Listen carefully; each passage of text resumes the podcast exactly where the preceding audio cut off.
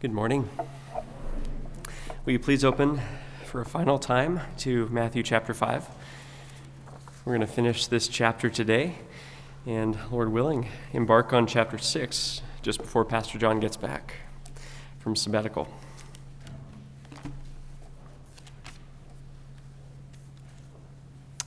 The text for today is verses 43 through 48. Allow me to read that to you as you follow along in the scriptures, please. These are the words of Christ. You have heard that it was said, You shall love your neighbor and hate your enemy. But I say to you, love your enemies and pray for those who persecute you, so that you may be sons of your Father who is in heaven. For he makes his sun rise on the evil and on the good, and sends rain on the just and on the unjust. For if you love those who love you, what reward do you have? Do not even the tax collectors do the same? And if you greet only your brothers, what more are you doing than others? Do not even the Gentiles do the same? You therefore must be perfect, as your heavenly Father is perfect.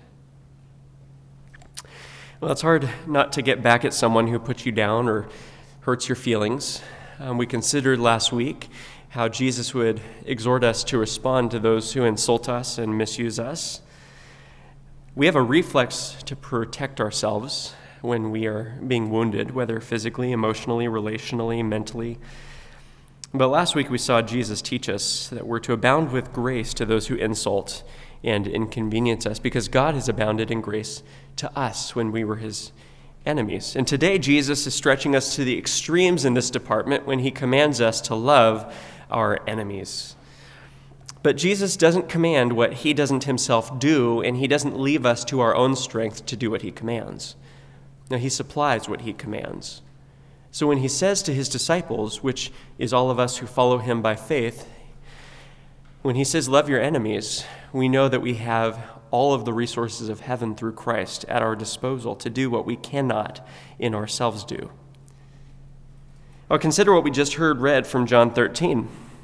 I mean, just a few short hours before Jesus would be betrayed by Judas to crucifixion, uh, to being tormented with whips and death in the most painful way, he stooped down in love and washed Judas's feet. And he did this, he did this knowing full well what Judas was about to do. And even though his disciples were not his enemies, he knew that these men whose feet he was washing would just a few hours later use those feet to run away and leave him alone as he was in his darkest hour. Jesus is the one who loved supremely to the point of dying for his enemies so that he could be brought, so that they could be brought into his father's family and saved from their sins. Well, as we consider this passage today, we come to the end of the, the second major section of the Sermon on the Mount. I don't know if you remember back, I don't preach all that often. I mean, I have this summer because John's been gone, but uh, you know, it's been quite a while since we've been in Sermon on the Mount because uh, I only preach a few times a year. And so we started back in 2018, and I proposed to you a brief outline to keep the Sermon on the Mount in view. And what I suggested to you was that we could outline it like this. First, in verses 3 through 16 of chapter 5, we have what we could call the regenerate kingdom citizens. And that was a way simply to say that Jesus is talking to those who are his people, redeemed by grace through faith. He's not talking to people who don't know him. He's not talking to people who are dead in their sins. He's talking to and commanding in the Sermon on the Mount people who are born again. This is a Christian sermon to Christian people, citizens of his kingdom, where he reigns as king.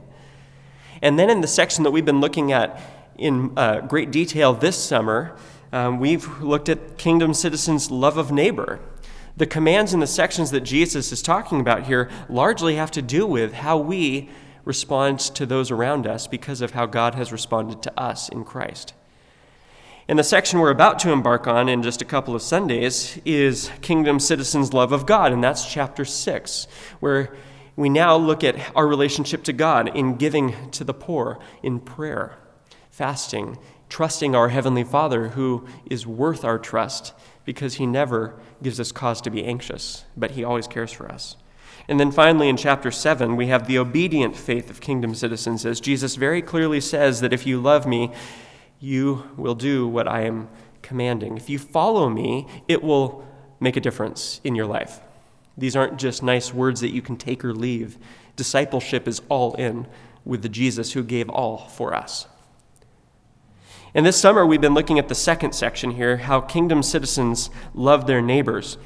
We've seen that Jesus shows us how the gospel shapes our anger, our purity, our marriages, our words, our response to insult.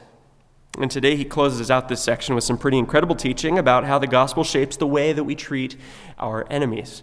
And so, to track with what Jesus is saying here to us, we'll do three things. First, we're going to look at how the scribes, the keepers of God's word in Jesus' day, how they had distorted God's teaching on love.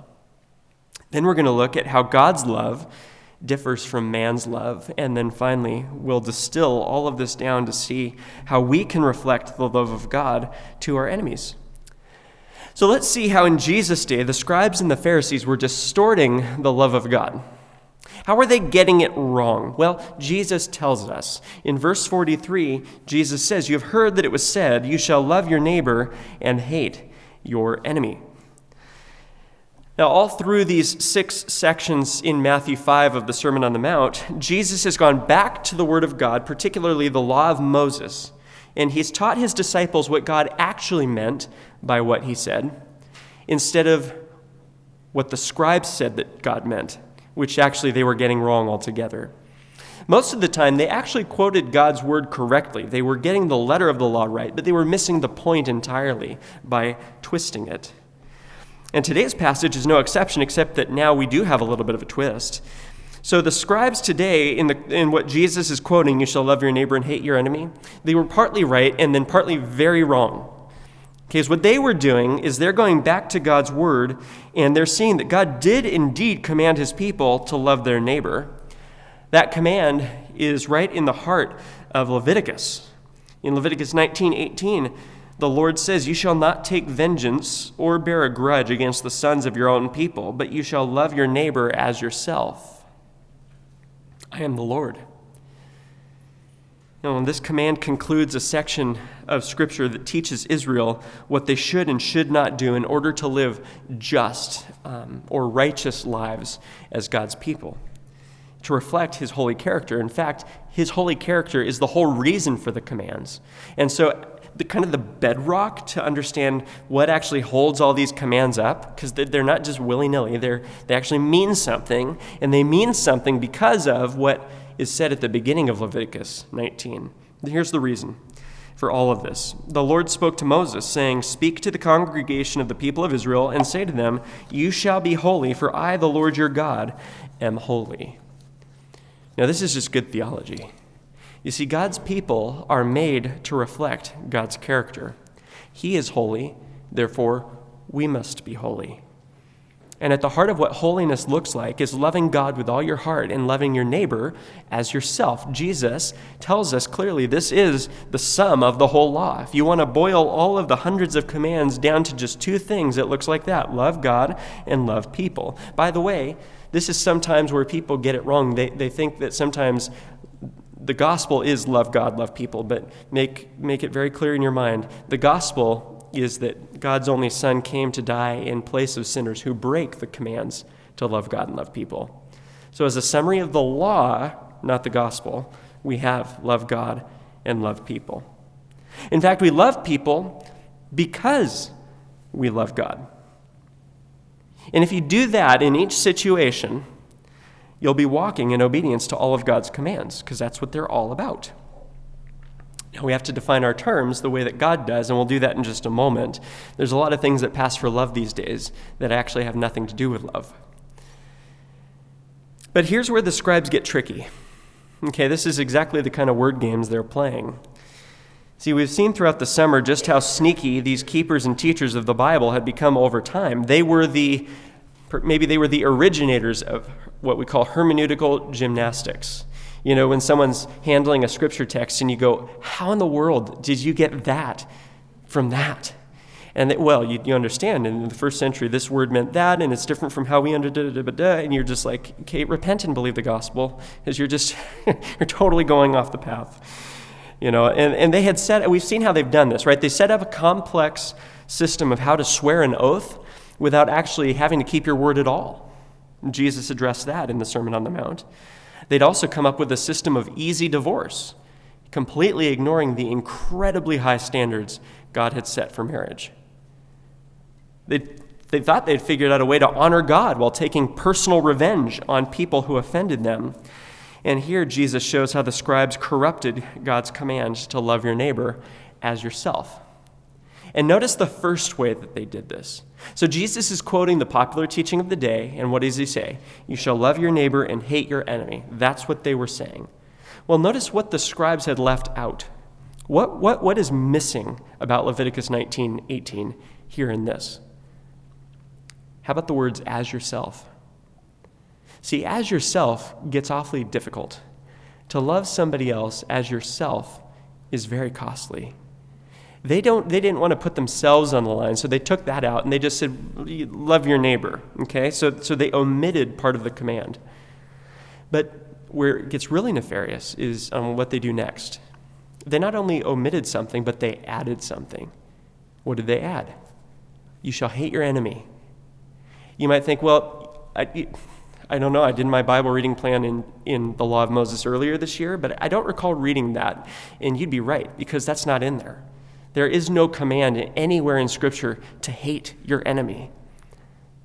But here's how, if you're a scribe, here's how you, doing some tricky gymnastics, you find hate your enemy in the command to love your neighbor. Two things to do that. First, you might rightly understand that when you're reading a command, like let's take from the Ten Commandments, you shall not commit adultery.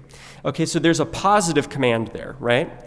Uh, well, I'm sorry, a negative command. You shall not do this thing, which is commit adultery. But we would also be correct in saying that on the flip side, something else is commanded. If we're not to commit adultery, what are we commanded to do? To, to be faithful to our spouse, right? And, so, and, that's a good way of reading the Ten Commandments. Well, the scribes were doing, uh, taking that principle too far, and they were misapplying that with Leviticus 19 18. So when they said, hey, God says, love your neighbor as yourself, the flip side must be hate your enemy, who's not your neighbor. Very tricky. Well, here's another way that they maybe got away with this. See, the Psalms was the worship book of Israel. It's the worship book of the Bible. It teaches us how to praise, how to confess, how to plead with God in the midst of darkness. And the Psalms talk about God's hatred for the wicked.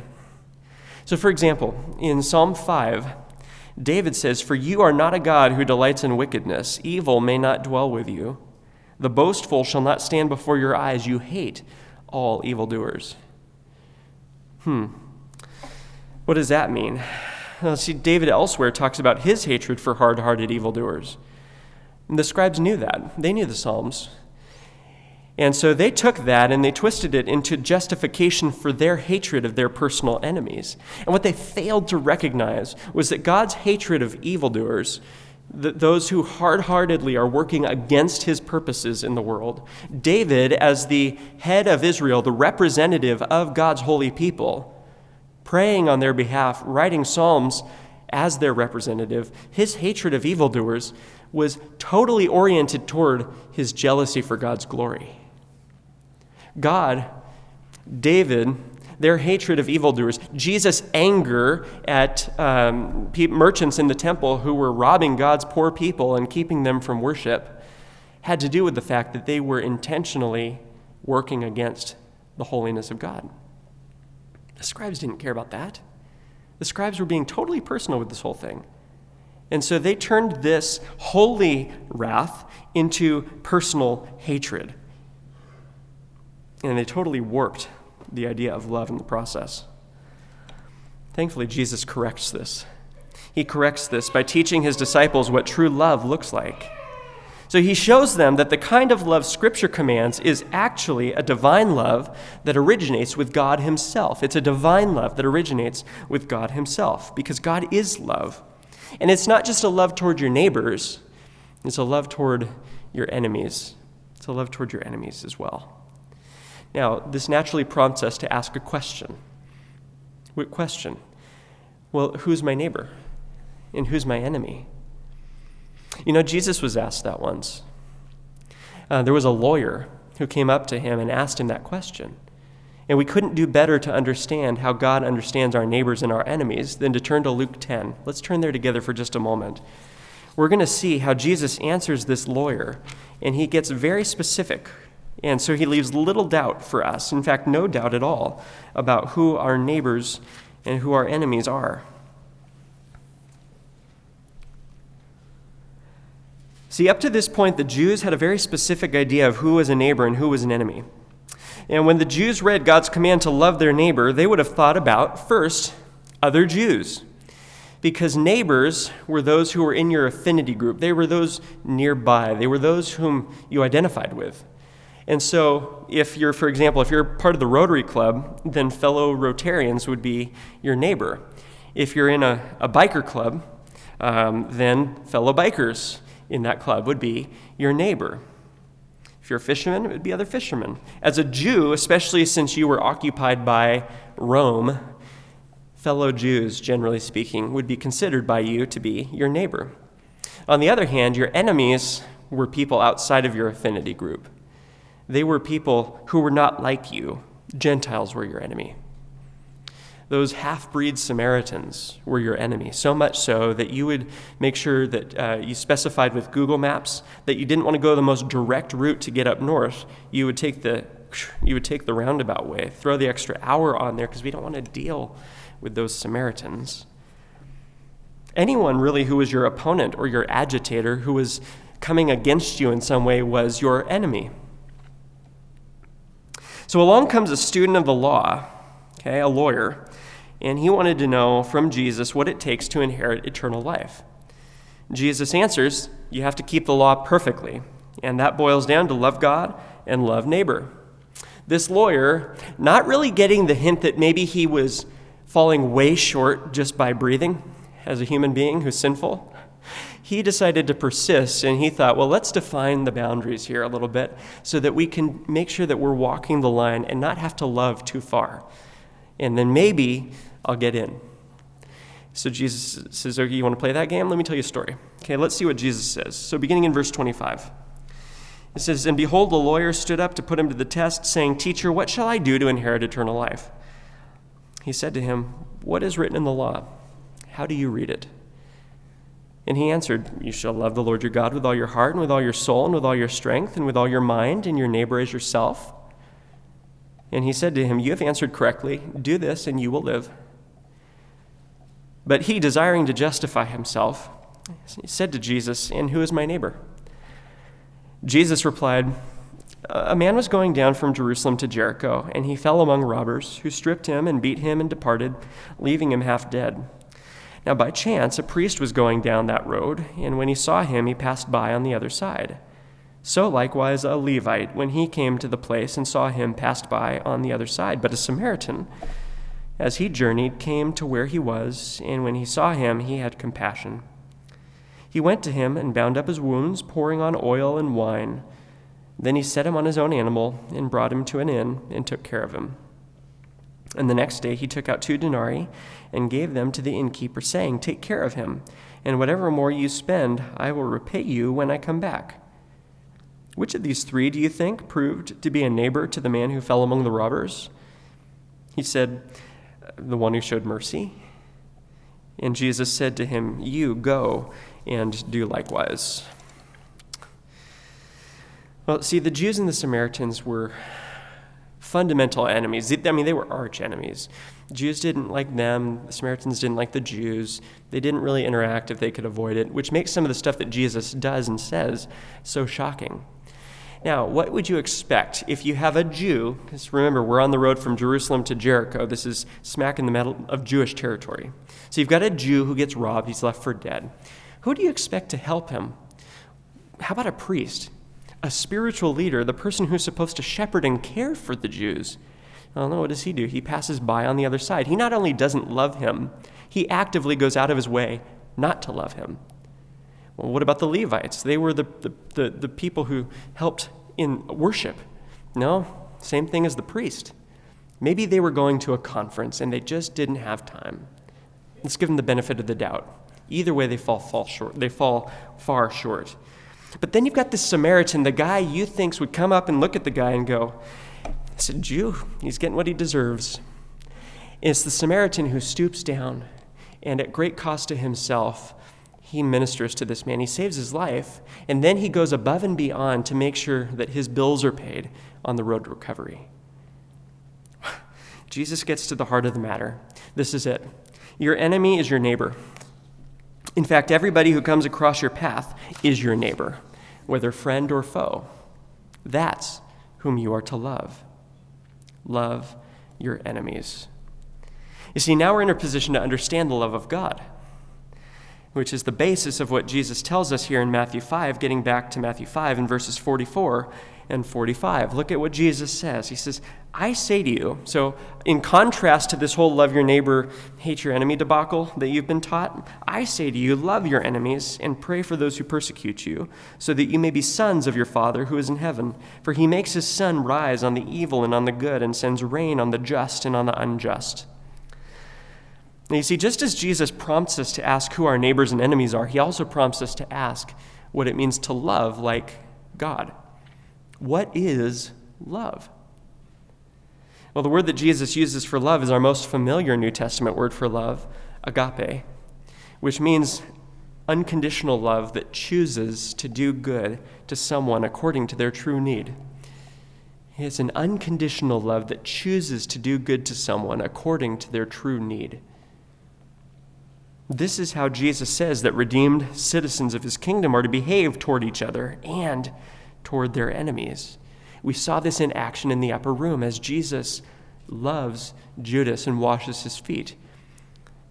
It's a love that may or may not include the feelings that we so often associate with love. Oftentimes we say, Well, I fell in love, or I was overcome with love, or my heart welled up with love. But biblically, here, this is not the kind of thing that we see. We see a love that, whether or not there's any warmth toward this person, I mean, they're your enemy after all, and we don't generally have warm feelings toward our enemies. It's a love that chooses to do what is best for them in spite of how sometimes you may feel about it. You see, this is what God does. God, Jesus says, makes his sun to rise on the evil and the good and sends rain on the just and on the unjust. So, just the way that the Father treats all people, whether they're evil or good, righteous or unrighteous, God, Jesus says, use that example to then go decide how to, to, to act toward your enemies. Now, this is kind of, we, we kind of take these things for granted, right? It's sun, okay, it shines. And in Yakima, it shines a lot. Rain, it falls, except in Yakima, it doesn't fall a lot. Either way, though, we know what a blessing it is, right? Like without it, without the rain, we get drought. Without the sun, we die. And, you know, so we, we look at life sustaining kindness from God. And He's sustaining the lives of not only His people, but also His enemies. He, it's His sun. He doesn't have to make it rise, He doesn't have to give it to us. He does. It's His rain. He doesn't have to give it, but He does. And we've been praying that He would do so in the West Coast and kind of get this drought over with. But what do we do with it as His people when He pours out these blessings on us? Well, we thank Him for it, we praise Him, and we receive it with humble grace. Now, what do His enemies do with those same gifts? They ignore him. They take the sustenance that it provides, and then they work against his purposes in the world. And how does God respond? He keeps bringing the sun up, he keeps pouring down the rain, he keeps sustaining life. He is a gracious and good God to all. And this is what theologians refer to as common grace. Common grace. Last week we saw that grace equals favor, right? You remember that? So grace equals favor. It's God's favor shown towards someone, whether they deserve it or not. Common grace is God's goodness to all people, it's His goodness to all people. It's different from saving grace, which is for His elect only. You know, we're told by Paul in Ephesians 1 that the Father chose us in Christ before the foundation of the world in love. So there's a sense in which God has a very special love and a special grace for his people that he doesn't have for all. But there's a very real sense in which he has love and grace for all that comes in the form of good gifts that people enjoy. even when they couldn't care less. And Jesus' point is that that's the touchstone for our loving our enemies. It's the Father's love for all. And we who are his children through faith in Jesus are to love like that. Because when you do that, it shows what family you belong to. So think of a father telling his son as he's going off to college protect the family name, son. Be careful what you say, be careful what you do. People know where you're from. Sons oftentimes bear a resemblance to their fathers, and in the same way, we are to show our spiritual father. We show by loving our enemies what spiritual DNA we have.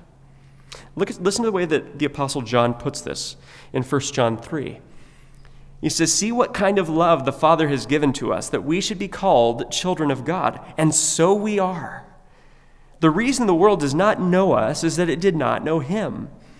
Beloved, we are God's children now, and what we will be has not yet appeared, but we know that when He appears, we shall be like Him, because we shall see Him as He is. And everyone who thus hopes in Him purifies himself as He is pure. By this it is evident. Okay, this is the evidence who are the children of God and who are the children of the devil. Whoever does not practice righteousness is not of God, nor is the one who does not love his brother. The love of the Father is a love that does good to those who hate him and are his enemies. And we who are his redeemed children should bear the family resemblance. And so, what does that look like? What does it look like to bear the image of our Father toward our enemies? Well, Jesus specifically tells us, both here in Matthew 5, where he says, Pray for those who persecute you. In Luke's account of the Sermon on the Mount, in Luke 6, he, he, he breaks it down even more and he says, Do good to those who hate you, bless those who curse you, pray for those who abuse you. See, the idea is that because we're in Christ, we treat our enemies the way Christ treated his enemies by doing good to them. We can leave vengeance and judgment in the hands of God because do you know that God is just? He is the judge of all the earth. He will never let any injustice fall to the ground. And actually, that's really good news for us. Because every single time I've tried to set myself up as judge, jury, and executioner, it always ends badly. Perhaps you've had that same experience yourself we know that in the court of heaven, all injustice, all sin will be answered. For those who are in Christ, it is answered at the cross on the shoulders of the sinless Son of God. When he cried out, It is finished, was making a legal declaration that the debt has been paid, justice has been done, and there is only mercy for those who trust in him. But for those who don't, who look God's gospel in the face and say, No, thank you. Justice will be for them in hell forever. We can trust God to do what is right and look to Him for grace to love our enemies because we were the enemies of God when He loved us. This is what shows God our Father to a sinful world. Now, this goes without saying, but I'm going to say it anyway. This is very different from the kind of love the world is dealing out. This is very different from man's love. You see, God's love is unconditional, man's love is conditional. And this is how Jesus describes the love that the world shows in verses 46 through 47. He says, For if you love those who love you, what reward do you have? Do not even the tax collectors do the same? And if you greet only your brothers, what more are you doing than others? Do not even the Gentiles do the same? Or in most Greek manuscripts, it also says tax collectors there as well. Do not even the tax collectors do the same? But either way, the idea is that even the people whom the Jews hated the most, even they show love to others. It's just ordinary love that people generally show. It's the kind of love that loves those who love you. It's not hard, it's not costly. When someone smiles at you, you generally smile back. If someone says hi to you, you say hi back. If someone friends you on Facebook, you friend them back. If they do you good, you do them good. Even the tax collectors do this. The tax collectors! Have you heard about these guys? These guys were blood traitors to their own people. They were Jews by birth and Romans by choice. There could be nothing more despicable to a Jew than that. They sold themselves out to Rome, to the Roman occupiers, and they went and they would, as a group, they would generally take far more than the tax rate so that they could line their pockets with their, for, their poor Jewish brothers and sisters' money. And if anybody objected, you couldn't really do much because they had the full weight of the Roman military behind them. It was awful. And it was those kind of people that Jesus came to save. One of them became one of his apostles, Matthew, who wrote this. Jesus says that if even these hated traitors love those who love them, then what sets us apart as Christians from even the worst people around if that's the only kind of love we show? Well, the implied answer is that only the love of the Father in his people sets apart his people from the world. See, to love your enemies is not only something that the tax collectors don't do, it's not even something that the holiest of the holy in Israel, so to speak, the, the, scribes and the Pharisees, not even they did that. And so we can see where Jesus is coming from when he says, You, as my people, your righteousness must exceed the righteousness of the scribes and the Pharisees. Love your enemies. They don't. But it's what God intended all along. And in essence, Jesus is saying, Be like your heavenly Father by loving your enemies. And then he distills what that means. He brings it all down in a boiling point in verse 48. He says, You therefore must be perfect, as your heavenly Father is perfect. Let that sink in. Just take a minute. Be perfect, as your heavenly Father is perfect. You see, with that, he sums up not only this section on loving your enemies, but all six sections from verse 20 on through the end of chapter 5. This is what it means to live as a citizen of the kingdom of heaven. This is underneath all the commands about anger, lust, marriage, oaths, retaliation, enemies. Be perfect, as your heavenly Father is perfect. In fact, that's an even tighter summary of all the scriptural commands, even than love of God and love of neighbor. That's it. Be perfect, as your heavenly Father is perfect. Like Leviticus 19:2 says, "You will be holy, you shall be holy, for I, the Lord your God, am holy." To which all God's people said, "Good luck." I couldn't even make it out the door to church on the Lord's day without getting that wrong. How in the world is that supposed to work? Well, friends, we've just hit the nerve of the Christian faith. We've just hit how in the Sermon on the Mount, everybody who's ever tried to apply the Sermon on the Mount apart from faith in Jesus Christ were dead in the water before they began. We've just figured out why the social justice warriors who apply the Sermon on the Mount to society and government, they don't even have a shot. They don't understand the Sermon on the Mount. Why? Because no one is perfect the way the Father is perfect, not even close. So at the end of chapter 5, Jesus brings us back full circle to the beginning of the Sermon on the Mount. Blessed are the poor in spirit, for theirs is the kingdom of heaven. Because the moment Jesus said, You shall be perfect, we knew we were in trouble apart from him. And so this is, this is the brilliance of the Christian life. The holier we get, the more like Jesus we become, the more we need to go back to the gospel because we will either drive ourselves crazy trying to attain a standard that we're more sensitive to than ever. I mean, aren't you more sensitive to your sin the holier you get in your daily walk with Christ? And it drives you to despair if you, if you lose sight for even a moment that, that our only hope is Jesus Christ and Him crucified and risen for us. We have to come back to Jesus. We are the poor in spirit who realize that we have empty accounts before God. In fact, on our own, we're running a deficit. But thanks be to God, the fullness of Jesus' righteousness is given to us in the gospel. And so when we see that Jesus says, You therefore must be perfect, we ask, How? And Jesus' answer is the same as that to Nicodemus when he came to Jesus inquiring about his ministry. Jesus said, What? You must be born again.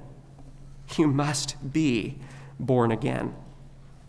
God must do this work in you. God, the Holy Spirit, must give you the new birth and give you a new heart and give you a new nature. God Himself must come to you while you are His enemy and make you His friend. God Himself must now give you a heart that hates the sin you once loved and that trusts in the Savior you once rejected.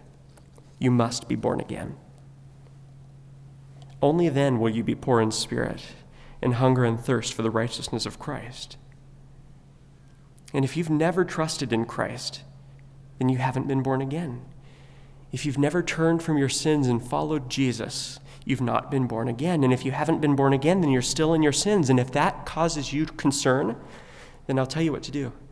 Pray to the God who, in his sovereignty and grace, gives the new birth. Father, I need to be born again, and I can't do it.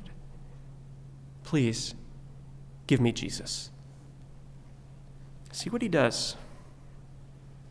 You see, when God gives someone the new birth, he also gives them the righteousness of Christ. He also gives them the righteousness of Christ. You must be given righteousness. And friends, this is actually good news because Jesus says you must be perfect. You are not perfect. Jesus is perfect. You must be given his righteousness, and that's exactly what we get in the gospel.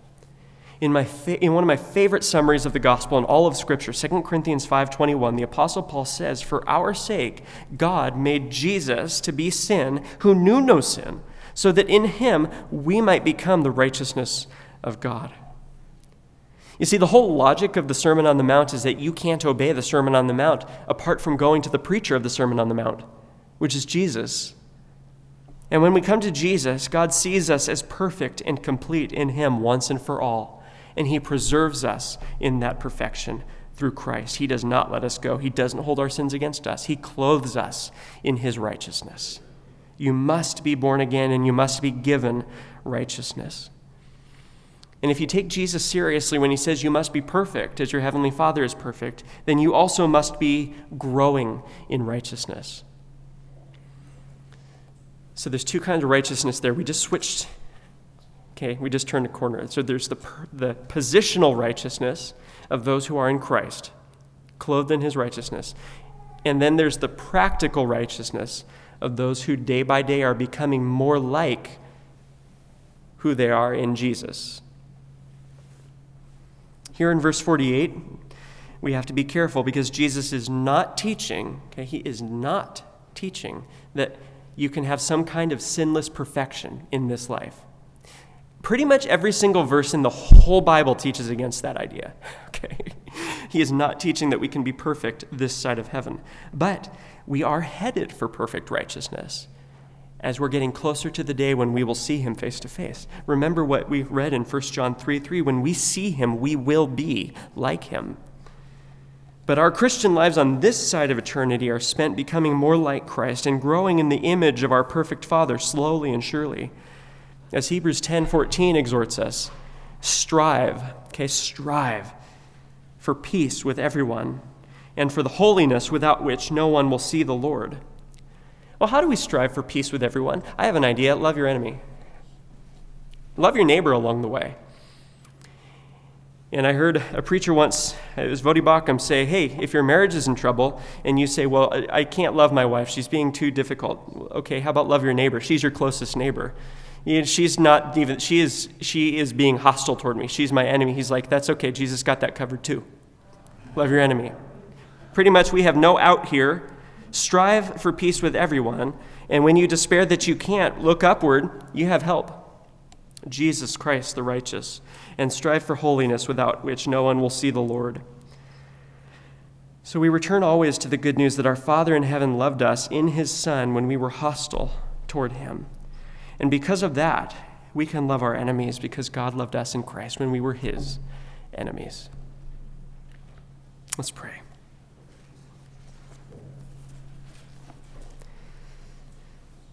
Our Father in heaven, we thank and praise you that you do not keep us in the dark. You do not leave us in our sins, and you do not leave us guessing what it means to walk with you. We praise and we thank you that you gave your Son, our sinless Savior, for us, that we, who were your enemies, might be made righteous and might be brought into your family and made to be your children given the new birth, a new nature, a new spirit, a new heart. We confess it so often. We do not live in consistency with that heart. We do not live out of the abundance of your grace, though we could with your help, but we often choose to walk in darkness, being hostile toward our enemies and failing to love our neighbors. Forgive us. Father, help us. You've redeemed us, and you've called us to this, and we know that what you call us to, you give us strength for. So help us to walk in the fullness of the gospel, loving those who hate us, blessing those who persecute us, doing good to those who curse us, so that we would show them who our Savior is, who did those things to us when we were hostile to him, and that the world might know the gospel that it so desperately needs. For Jesus is our only hope. And it's in his name we pray. Amen.